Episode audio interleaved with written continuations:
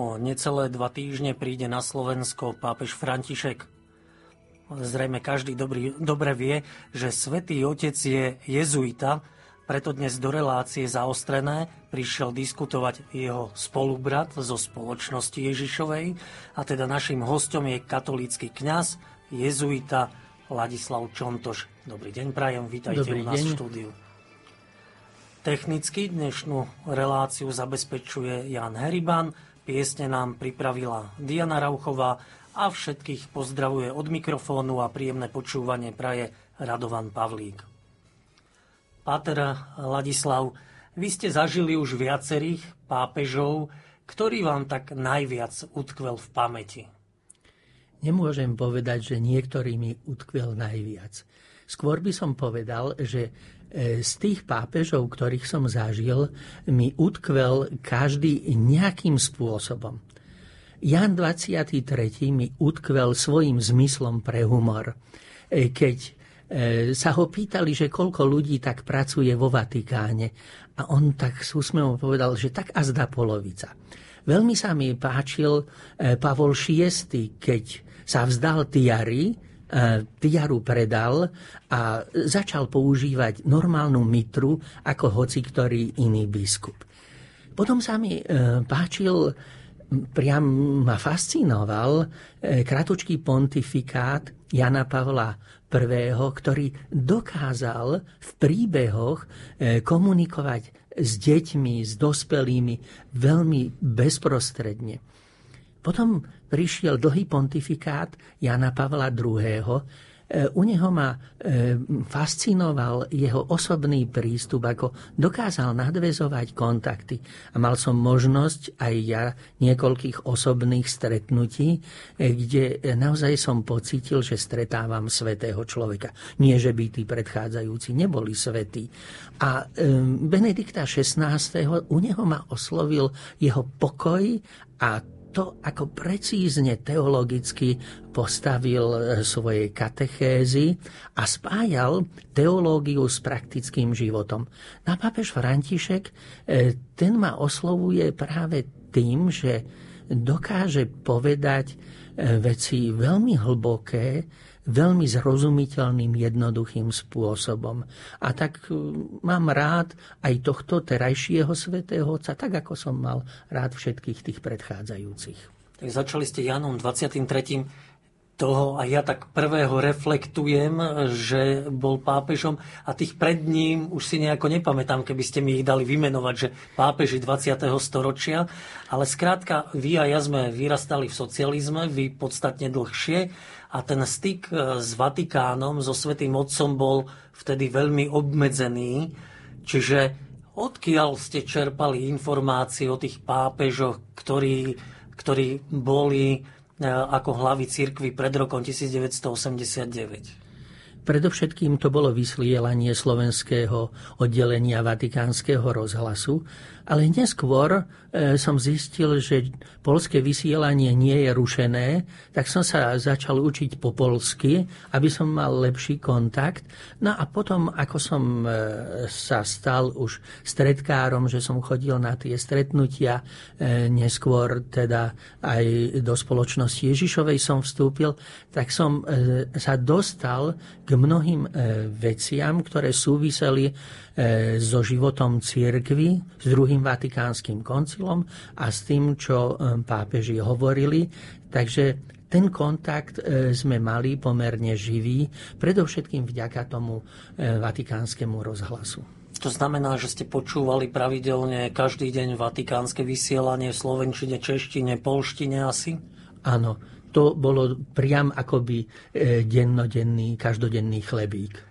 No, tam sa dali asi zachytiť e, myšlienky jednotlivých pápežov, ale spomenuli ste aj druhý vatikánsky koncil. Dalo sa vlastne čerpať e, vedomie z vatikánskeho rozhlasu aj o tom, čo príjima, aké dokumenty vatikánsky koncil, lebo vy ste boli vo formácii ako jezuita, spoločnosť Ježišova, ako aj ďalšie reholné spoločnosti na Slovensku pôsobila v ilegalite. Ako ste sa mohli prispôsobovať tým novým trendom z koncilu?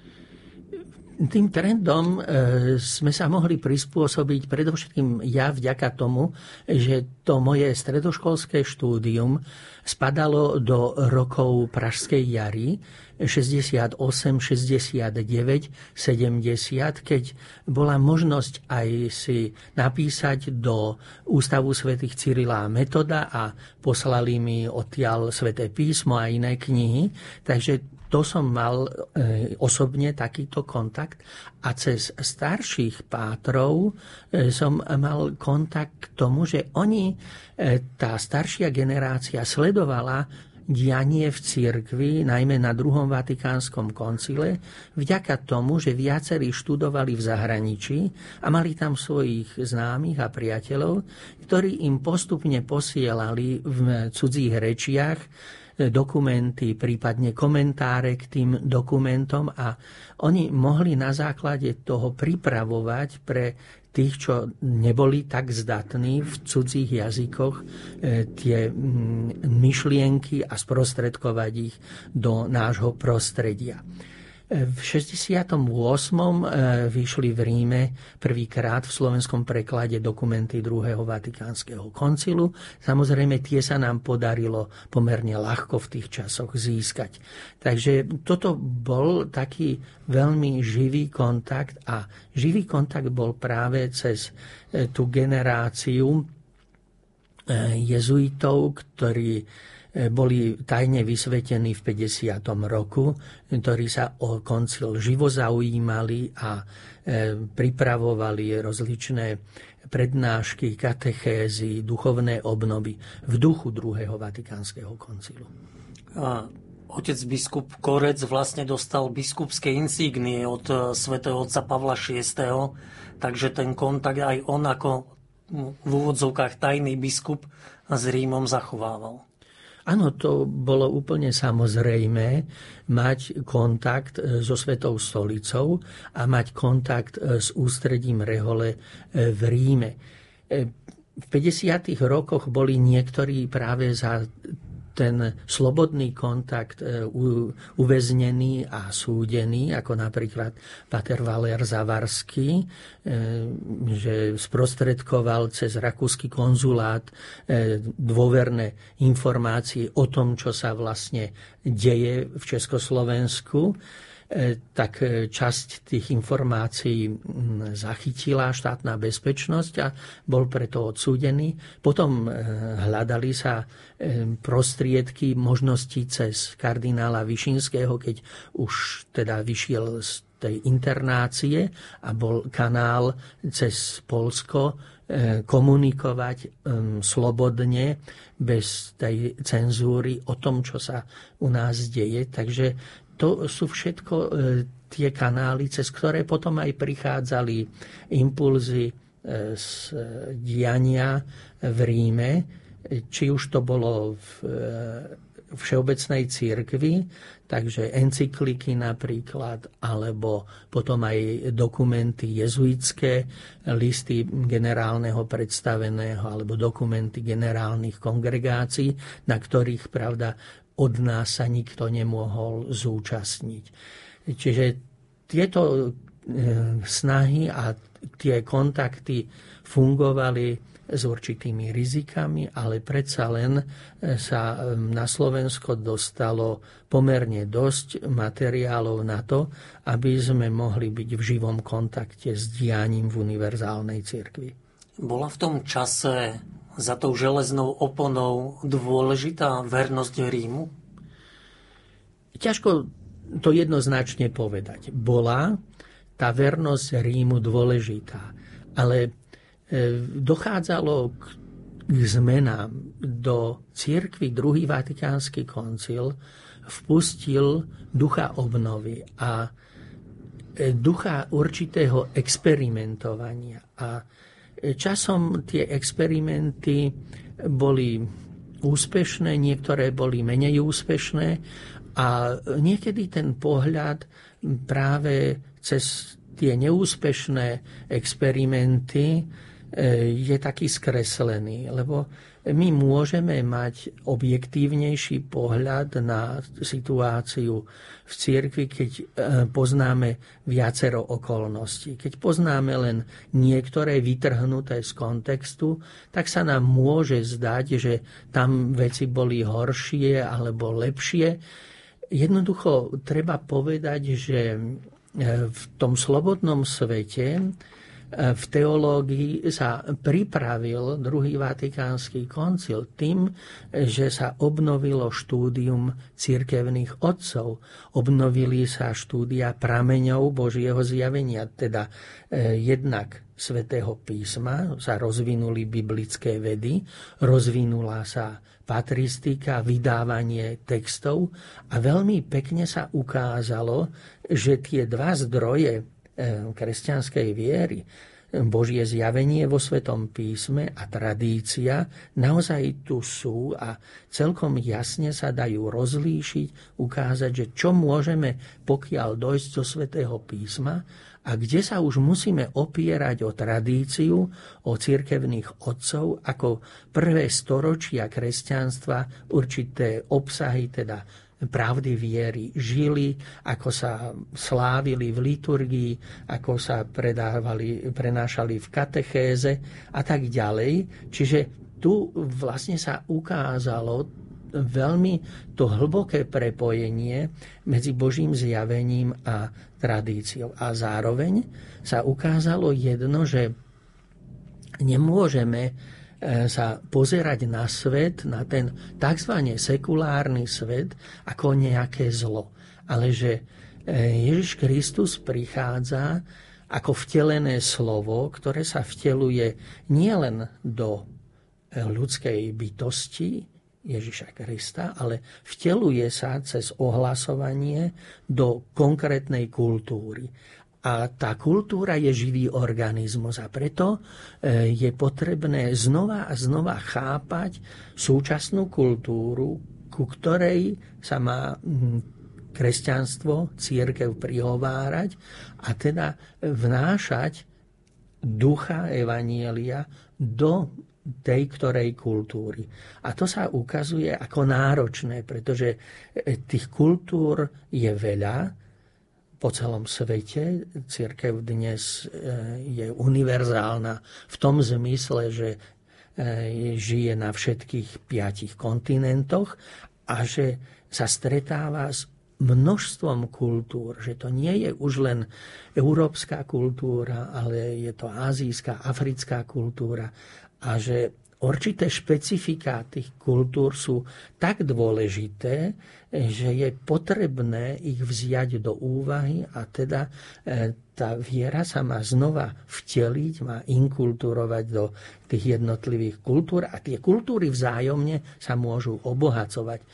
Čo pravda e, nesie zo sebou aj určité rizika, e, že sa nepochopí jedna e, kultúra, druhú kultúru, nepochopí určité e, kontexty. Ale Ježiš mal odvahu ísť do toho rizika, že ho niektorí prijali a iní ho neprijali. Čiže dá sa povedať, že vernosť Rímu znamená otvorenosť, e, že z toho Vatikánu dnes alebo od druhého Vatikánskeho koncilu prúdi taká otvorenosť na e, pozornosť a dianie v spoločnosti? Áno. Už e, konštitúcia o cirkvi v súčasnom svete Gaudium et Spes, radosti a nádeje, ukazuje na túto dôležitú dimenziu života církvy, že církev načúva tomuto svetu. Chce vnímať problémy tohoto sveta ktoré ho trápia. A tak e, začína tá konštitúcia tým radosti a nádeje, že tento svet, v ktorom žijeme, má svoje radosti, ale má aj svoje starosti, má svoje nádeje. A že tento svet, ktorý taký, aký je, je určitou výzvou. A že ho treba poznať a vnímať, aký je ten svet a do tohto sveta prinášať e, evanílium. Konštitúcia hovorí aj o tom, že církev nemá hotové riešenia na všetko. Že posiela najmä veriacich lajíkov do tohto sveta, aby spolu s inými hľadali riešenia. Že tento svet, v ktorom žijeme, je náročný, ale je krásny lebo prináša mnohé nové veci a prináša mnohé výzvy a v tých výzvach nám dáva nové šance. Teda to sú tie krásne nádeje, o ktorých hovoril koncil. Vlastne z toho, čo hovoríte, pre mňa vyplýva, že vernosť Rímu, vernosť pápežovi znamená pre mňa ako katolíka, katolického lajka, že budem študovať e, koncilové dokumenty, ale aj teda dokumenty pápežov. Samozrejme to je zásadná vec, lebo to je duch, ktorý vlastne vanie v církvi. Duch Svetý ustanovil za biskupov, za biskupa Ríma Jana 23. Pavla VI., Jana Pavla I., II., Benedikta XVI., pápeža Františka. My veríme, že konkláve pod vplyvom Ducha Svetého zvybralo tohoto muža, aby bol námestníkom Kristovým. To je dielo Ducha Svetého. A tak vlastne cez neho, cez týchto námestníkov Kristových, nám hovorí Boh. A preto aj takto vážne e, treba počúvať a študovať a hľadať, ako tie impulzy, ktoré dostávame cez toto magistérium, aby sme tieto impulzy si osvojili srdcom a dokázali ich v tých našich konkrétnych okolnostiach, v ktorých žijeme, vovádzať do života. Ladislav Čontoš, katolický kňaz jezuita, je dnes hosťom relácie zaostrené.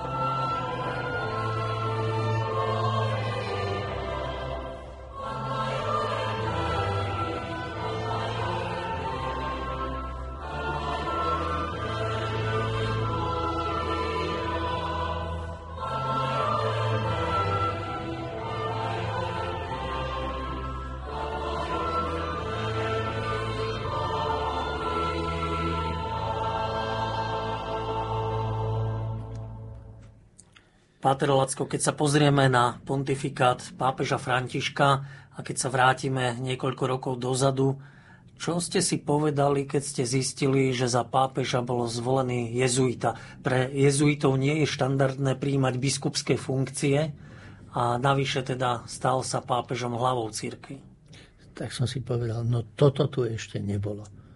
To je šok úplne. Mňa to úplne prekvapilo, že nikdy som si to len nepomyslel, že práve preto, že e, robíme všetko preto, ako jezuiti, aby sa jezuita nestal biskupom. Hoci sa to stáva e, v nejakých okolnostiach. A keď sa to stane, mám takú skúsenosť, keď monsignor Babiak sa stal biskupom, tak náš pater generál povedal, robili sme všetko preto, aby si sa im nestal. Ale teraz už tým musíme pomáhať. A tak robíme všetko preto, ale stalo sa. Bolo to prekvapujúce, ale aj radosné, že no fajn, uvidíme, čo tento človek, čo Duch Svetý vlastne s tým chce, že my jezuiti, ktorí sa tomu všetkému e, tým e, funkciám biskupským tak bránime, že to máme dokonca v konštitúciách, že máme všetko preto urobiť, aby sa to nestalo, e, že čo Duch Svetý vlastne tým chce povedať. A čo, vám, čo, čo, čo vidíte, že za tých 8 rokov povedal? Kde vidíte to jezuitské v jeho pontifikáte a čo, čo Duch Svetý vlastne hovorí tým pontifikátom Františka? Tým pontifikátom mm, svätého otca Františka nám hovorí, že máme sa učiť rozlišovať. Že život sa skladá z konkrétnych vecí, z konkrétnych každodenných činov. A že viera, pravdy viery sú všeobecné. A tieto univerzálne pravdy vlastne my máme uskutočňovať v našom každodennom živote. A na každodenný život neexistuje recept. Lebo je iný v domácnosti, povedzme, keď je mamička doma s deťmi, iný je, keď to má skombinované s tým, že chodí do zamestnania a stará sa o deti. Iný je ten program E, učiteľa, iný je povedzme vedca, iný je program e, robotníka v pásovej výrobe v nejakej montážnej hale Volkswagenu alebo kde si inde. A e, je to vždy vlastne o tom nájsť ten konkrétny spôsob, ako žiť to evanielium tu a teraz, v tejto konkrétnej situácii. A práve toto myslím, že je také vanutie Ducha Svetého cez pápeža Františka, že on naznačuje to, že tie pravdy viery, ten obsah viery je možné žiť úplne konkrétne. Úplne konkrétne tam, kde človek je, aby tam vydával zo seba svoju lásku k Bohu a k blížnemu a tým vydával aj svedectvo o Ježišovi Kristovi. No a čo je na ňom teda jezuitské? On si vybral meno František, e, netají sa tým, že je inšpirovaný Františkom Asiským, nevybral si meno Ignác? E, myslím, že je to niečo také, ako v autobiografii hovorí sám svätý Ignác, že jeho obrátenie má na svedomí svätý František a svätý Dominik. Že život svätého Františka z Asisi ho natoľko fascinoval, že on vlastne e, chcel žiť tak, ako žil František. Čiže v chudobe, úplnej chudobe začína, zriekne sa svojho šlachtického postavenia a e, oblečie si vrecovinu, oblek pútnika a chce ako chudobný František apoštolovať vo Svetej Zemi. To je jeho ideál E, pán Boh mu to však nedovolí, do tej svetej zeme sa raz dostane, ale potom, keď tam s tými prvými spoločníkmi chce ísť, tak e, sa mu to nevydarí a ako poistku si dajú, že no keď sa to do roka nevydarí, tak sa dajú k dispozícii svetému otcovi pápežovi a čo im povie, to potom urobia. No a tak sa potom e, stali vernými e, pápežovi. Ale ten impuls bol svätý František, jeho život. A myslím, že terajší svätý Otec si práve preto vybral toto meno, že ten svet, v ktorom teraz žijeme, potrebuje takýto nejaký impuls, ako dal e, v tom stredoveku svätý František e, v tedajšej církvi a ako dal aj Ignácovi, ako potrebujeme dnes dávať. A on to robí tým, že ide na periférie, že navštíví utečenecké tábory, marginalizovaných ľudí, bezdomovcov a podobne. U nás navštíví rómskú komunitu v Košiciach. A takže ide tam, kde hovorí, tu je trpiaci Kristus a ja idem k nemu. Tak ako František, ten bosk malomocnému, tak aj on dáva takýto bosk, povedzme, na nohy tých utečencov pri umývaní nôh a podobne. Dáva nám veľmi silné posolstvo, že Církev je vtedy veľká, keď sa skláňa k službe blížnym. Ehm, spomenuli ste to košické stretnutie na Slovensku, že sa stretne s rómskou komunitou na sociálnych sieťach. Môžeme sa stretnúť e, s kritikou takéhoto rozhodnutia, že aké budú obrázky o Slovensku v celom svete, keď budú z Luníka. Že treba si uvedomiť, že Svetý Otec si takéto miesto nevyberá náhodou, nie je to rozmar, ale že aj návšteva takéhoto miesta je pre neho inšpiráciou Duchom Svetým?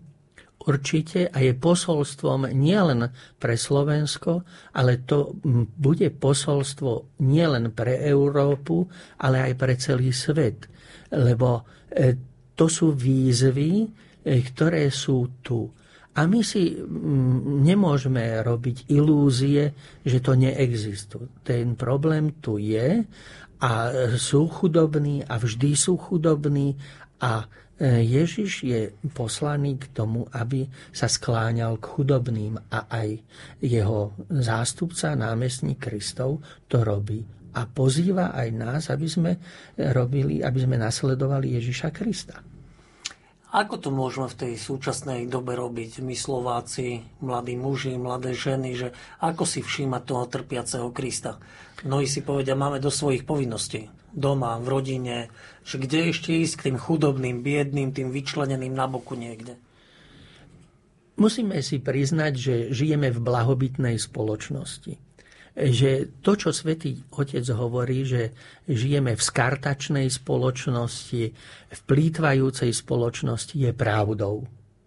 Len sa treba pozrieť, koľko vyhadzujeme ešte dobrých vecí, či zo šatníka, či z chladničky, e, koľko vecí sa nám tam pokazí.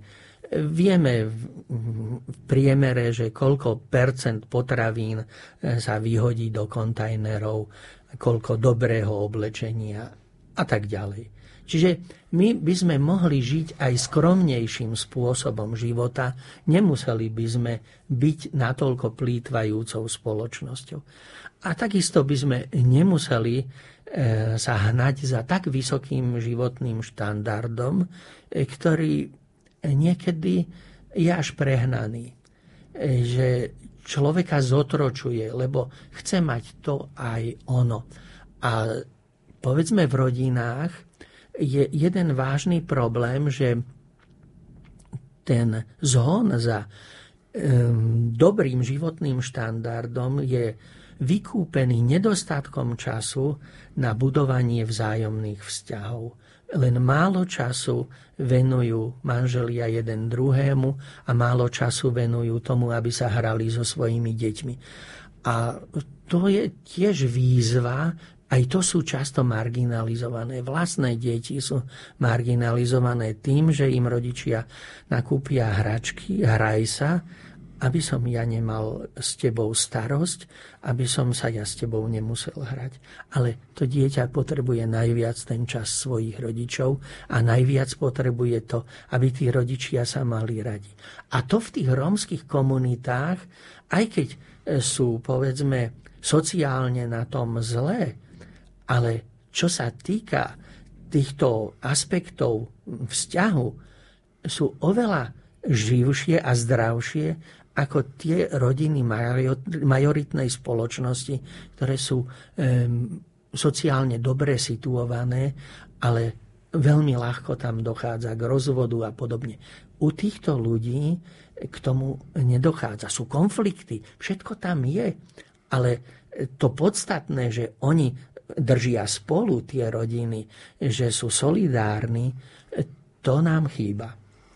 Čiže dá sa povedať, že vidíte akýsi cieľ tej cesty Svetého Otca na Slovensku, že nehľadáte za tým nejakú senzáciu, ale možno také upozornenie na to, že 30 rokov sa Slováci snažíte dobehnúť Západ a pri tom dobiehaní, teda už ho dobiehame, vravíte, že žijeme v blahobite, že e, nezabúdajte na rodiny, aj na svoje rodiny, na svoje deti, aj na tieto skupiny, ktoré žijú takto bokom v ústraní, že toto je e, jeho taký cieľ cesty? nechcel by som ja to mm, predikovať, že čo je cieľom. E, to sám Svetý Otec povie, čo je tým cieľom, ale určite tým cieľom je, aby ohlasoval Ježiša Krista, evanielium a posilňoval bratov vo viere. A vo viere v jej celku. A k tomu celku viery patrí nielen účasť na nedelnej svetej omši, ale k tomu celku viery patrí aj konkrétna služba lásky blížnym a najmä tým, ktorí sú potrební. Čiže e, tým marginalizovaným, chudobným, povedzme, opusteným deťom a tak ďalej. Že toto, toto bude určite dôležitý moment toho posolstva. Je dobré si prísť osobne vypočuť svätého Otca na niektoré z tých miest, ktoré navštíví? No to je môžeme, alebo môžeme zostať pri televízii s vyloženými nohami? E, najlepšie je to zažiť naživo. To je vždy najlepšie. A ja by som radil tým, ktorí e, majú blízko šaštín, aby do toho šaštína išli. A čím viac, to je zážitok na celý život. Tí, čo môžu ísť do Košíc, nech idú do Košíc alebo do Prešova. E, v Šaštine je najviac miesta, takže zorganizujte sa, drahí bratia a sestry, e, z farnosti, autobusmi.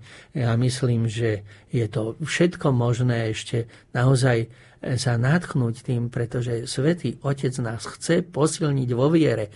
A to, čo je jedným z našich najväčších problémov, je, že naša viera sa ako si kruší, ako si sa rozpadá, vysychá. A to je, my potrebujeme získať znova živú vieru, nádej a odvahu do budúcnosti. Toto mnohým ľuďom u nás chýba, že málo nádeje majú do budúcnosti. Oveľa viacej nádeje majú v sebe ľudia utečenci, eh, tí z chudobných krajín, ako ľudia v našich blahobytných krajinách. Treba si asi aj uvedomiť, že naša viera rastie v spoločenstve a že vlastne s tým Svetým Otcom vytvoríme na tých jednotlivých miestach, ktoré navštíví spoločenstvo. Že to sa nedá zažiť pri televízii a pri rozhlase? Určite e, pri médiách sa dá zažiť niečo z toho. Lebo to je vždy e, tak, ako byť e, v divadle, prepačte za príklad, na živej inscenácii niektorej tragédie alebo vôbec divadelnej hry a vidieť inscenáciu v televízii. Ten živý kontakt herca e, s divákom, to spoločenstvo, tá atmosféra, to všetko tvorí určitý celok toho stretnutia. A tak je to aj tu že e, už samotná tá príprava, to, že tam človek ide a potom zažije tú atmosféru ľudí, to všetko dáva oveľa väčšiu hĺbku tomu zážitku. A my potrebujeme pre posilnenie našej viery zažiť e, také udalosti viery. Presne tak, ako to povedzme bola konverzia svätého Ignáca, keď mm, bol chorý, rekonvalescent a čítal tie životopisy. A podobne aj pápež František, e, keď e, bol chorý a medzi životom a smrťou po tej operácii časti plúc a tak chcel veľmi žiť. Zažil niečo veľmi osobné a hlboké. A toto hlboké človek môže zažiť práve na tom stretnutí v Šaštíne, v Košiciach alebo v Prešove. Katolický kňaz jezuita Ladislav Čontoš je dnes našim hostom.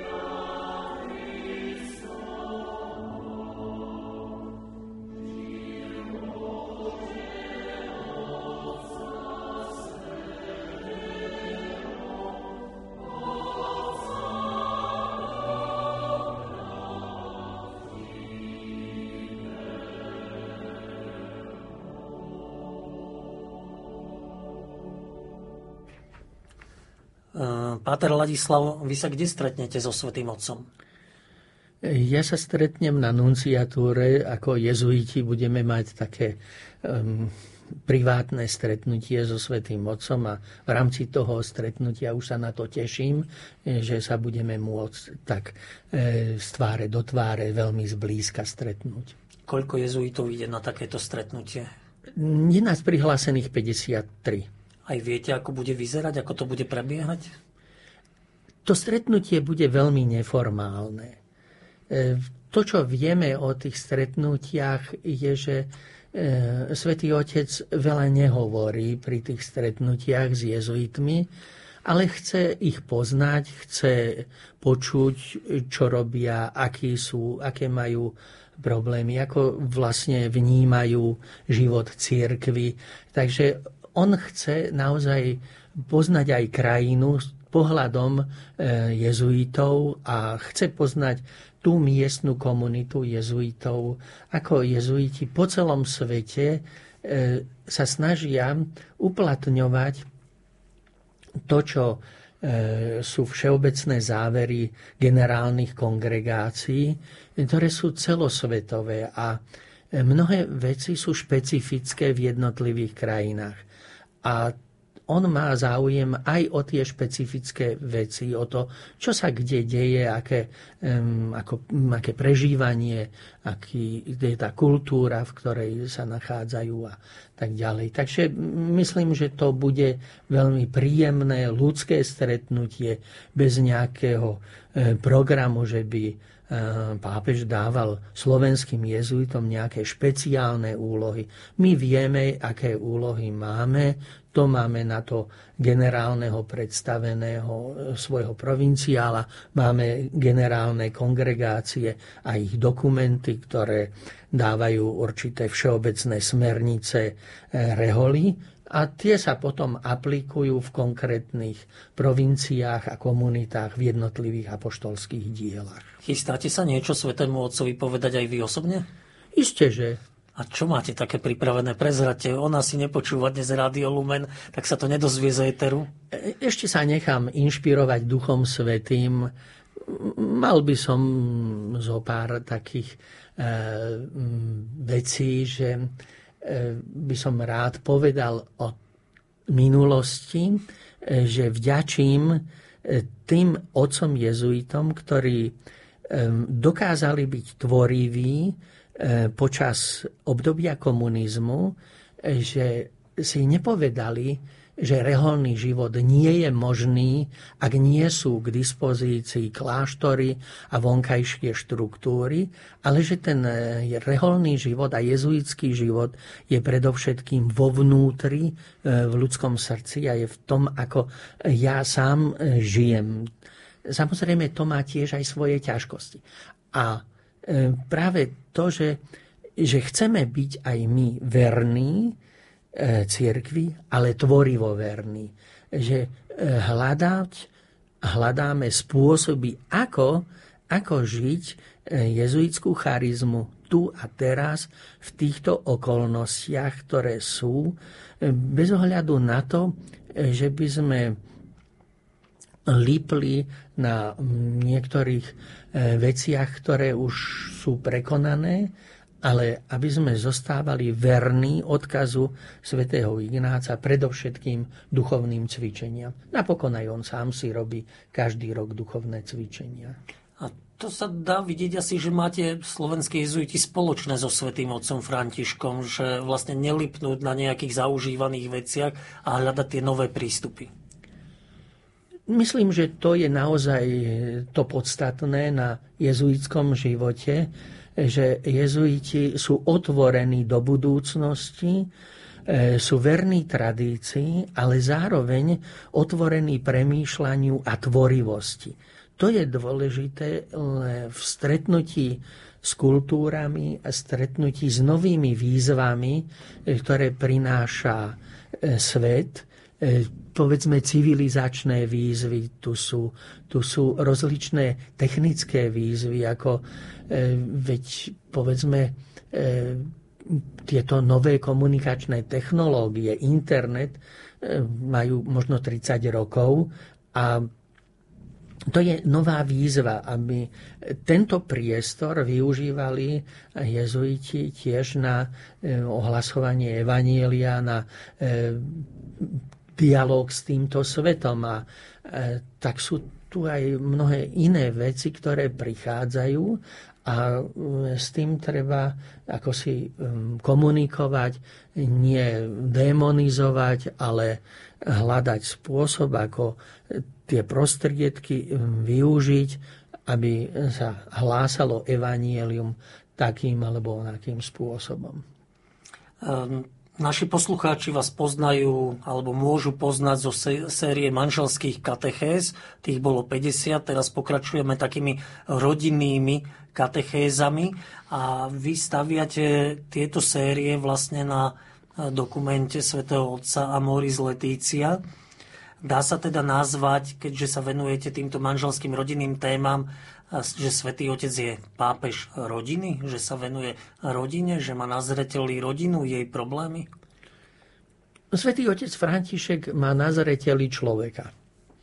A človek normálne sa rodí v rodine.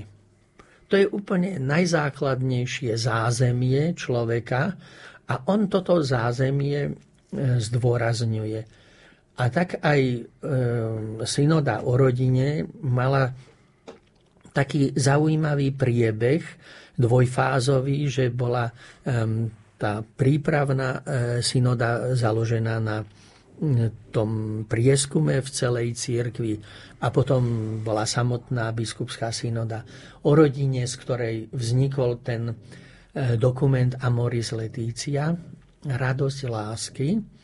A tu je čosi dôležité, že pápež František e, chce naplno rozvinúť teológiu rodiny, ktorú naznačil už druhý vatikánsky koncil, keď vyzdvihol, že manželstvo má nielen funkciu e, plodenia života, ale Predovšetkým na prvom mieste to je jednota medzi manželmi, teda unitívna funkcia. Toto rozvinul e, papež Jan Pavel II e, v tom posynodálnom dokumente e, Familiaris Consortio, spoločenstvo.